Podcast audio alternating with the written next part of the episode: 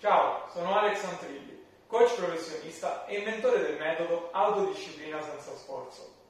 Aiuto persone ambiziose a raggiungere obiettivi sfidanti, in tempo e senza rinunciare a godersi la vita. Oggi voglio parlarti dell'ascolto attivo, ovvero un metodo di comunicazione totalmente concentrato sull'altro e non basato unicamente sulle parole e sul linguaggio verbale, ma anche e soprattutto su quello paraverbale e non verbale.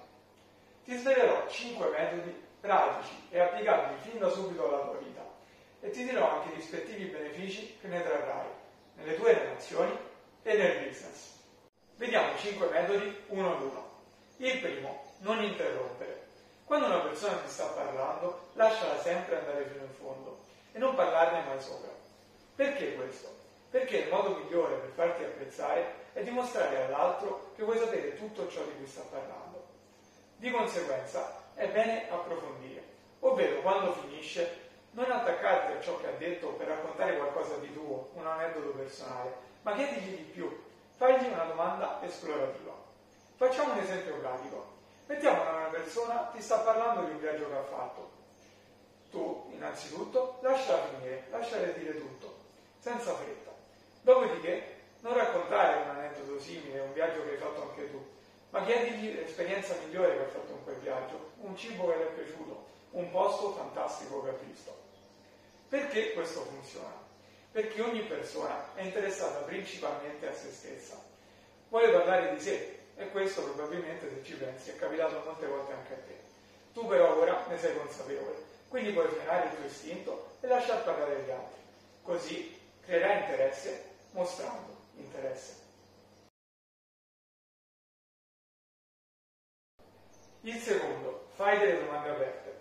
Per essere davvero convincente e persuasivo devi riuscire ad andare in profondità. Cosa vuol dire nello specifico?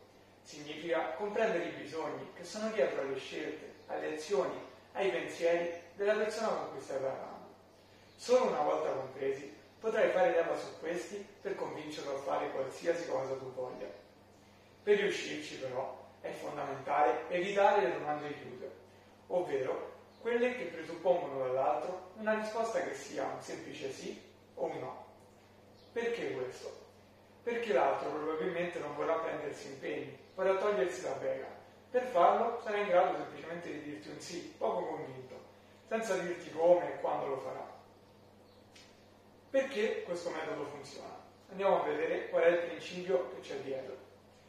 Ogni persona agisce con passione e con convinzione solamente se pensa di essere stato lei stessa a prendere quella scelta, se quello che ha deciso di fare è in linea con i suoi valori, con ciò che reputa giusto. Perciò, per riuscire ad ottenere questo, devi fare una domanda e ottenere una risposta indirizzandola verso ciò che vuoi. Il terzo punto, non giudicare.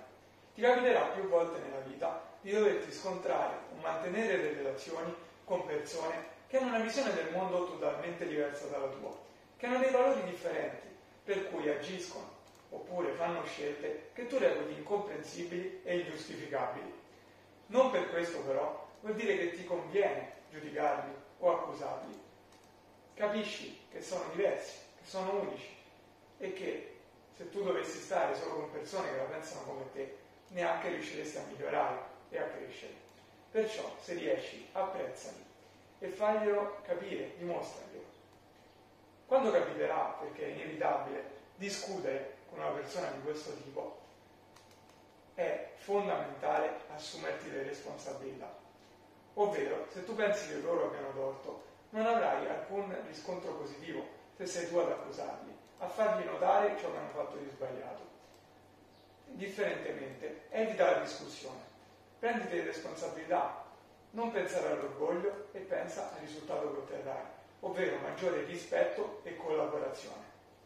Perché questo funziona? Perché, come abbiamo visto con le domande aperte, una persona fa qualcosa solamente se pensa di averlo scelto, pensa che sia giusto per lui. E ovviamente se deve giudicarlo, ad attaccarlo, si chiuderà sulla difensiva e non avrà alcun motivo per aiutarti. Anzi, troverà il modo per metterti in cattiva luce e per far sì che ciò che gli hai chiesto non verrà mai fatto. Il quarto punto. Fai particolare attenzione al linguaggio paraverbale e non verbale. All'inizio del video ti ho promesso che ti avrei spiegato cosa significano queste parole e che ti avrei dato un metodo pratico e applicabile fin da subito per migliorare il tuo ascolto grazie a questi canali comunicativi. Partiamo quindi dal paraverbale. Esso riguarda il tono di voce, il ritmo, le pause.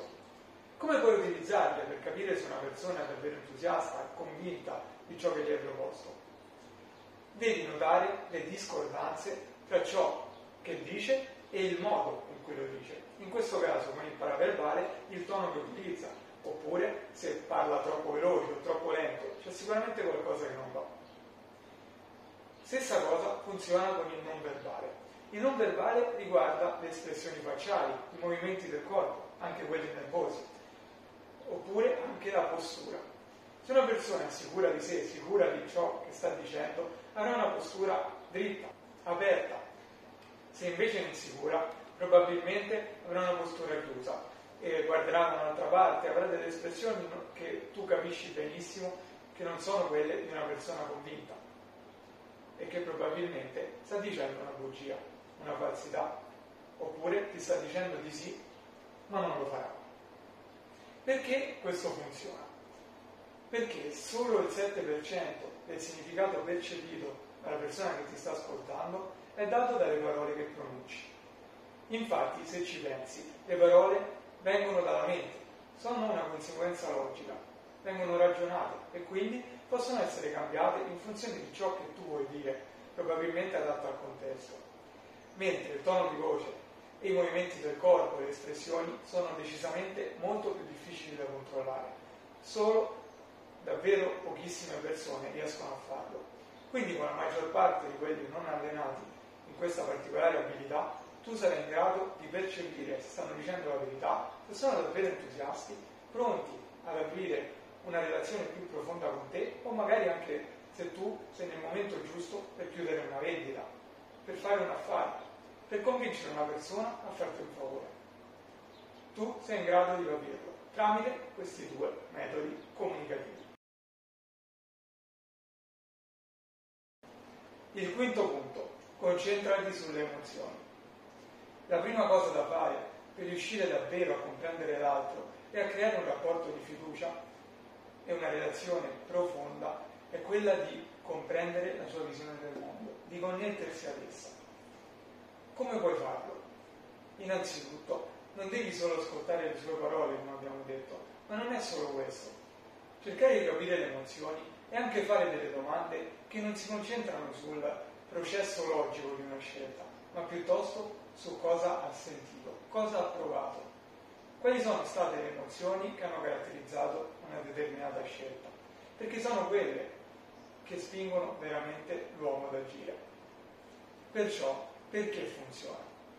Funziona perché le scelte non sono razionali come noi pensiamo, sono una minima parte delle conversazioni, delle scelte, delle azioni che una persona fa è causata dal ragionamento logico e basta.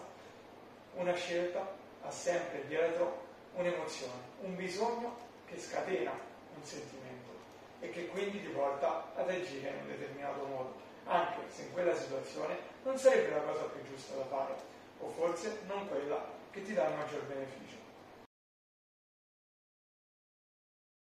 Spero di aver suscitato il tuo interesse. Se l'argomento ti piace e vuoi saperne di più, trovi il mio libro su Amazon. Ascolto attivo, fai colpo e persuadi, senza aprire bocca.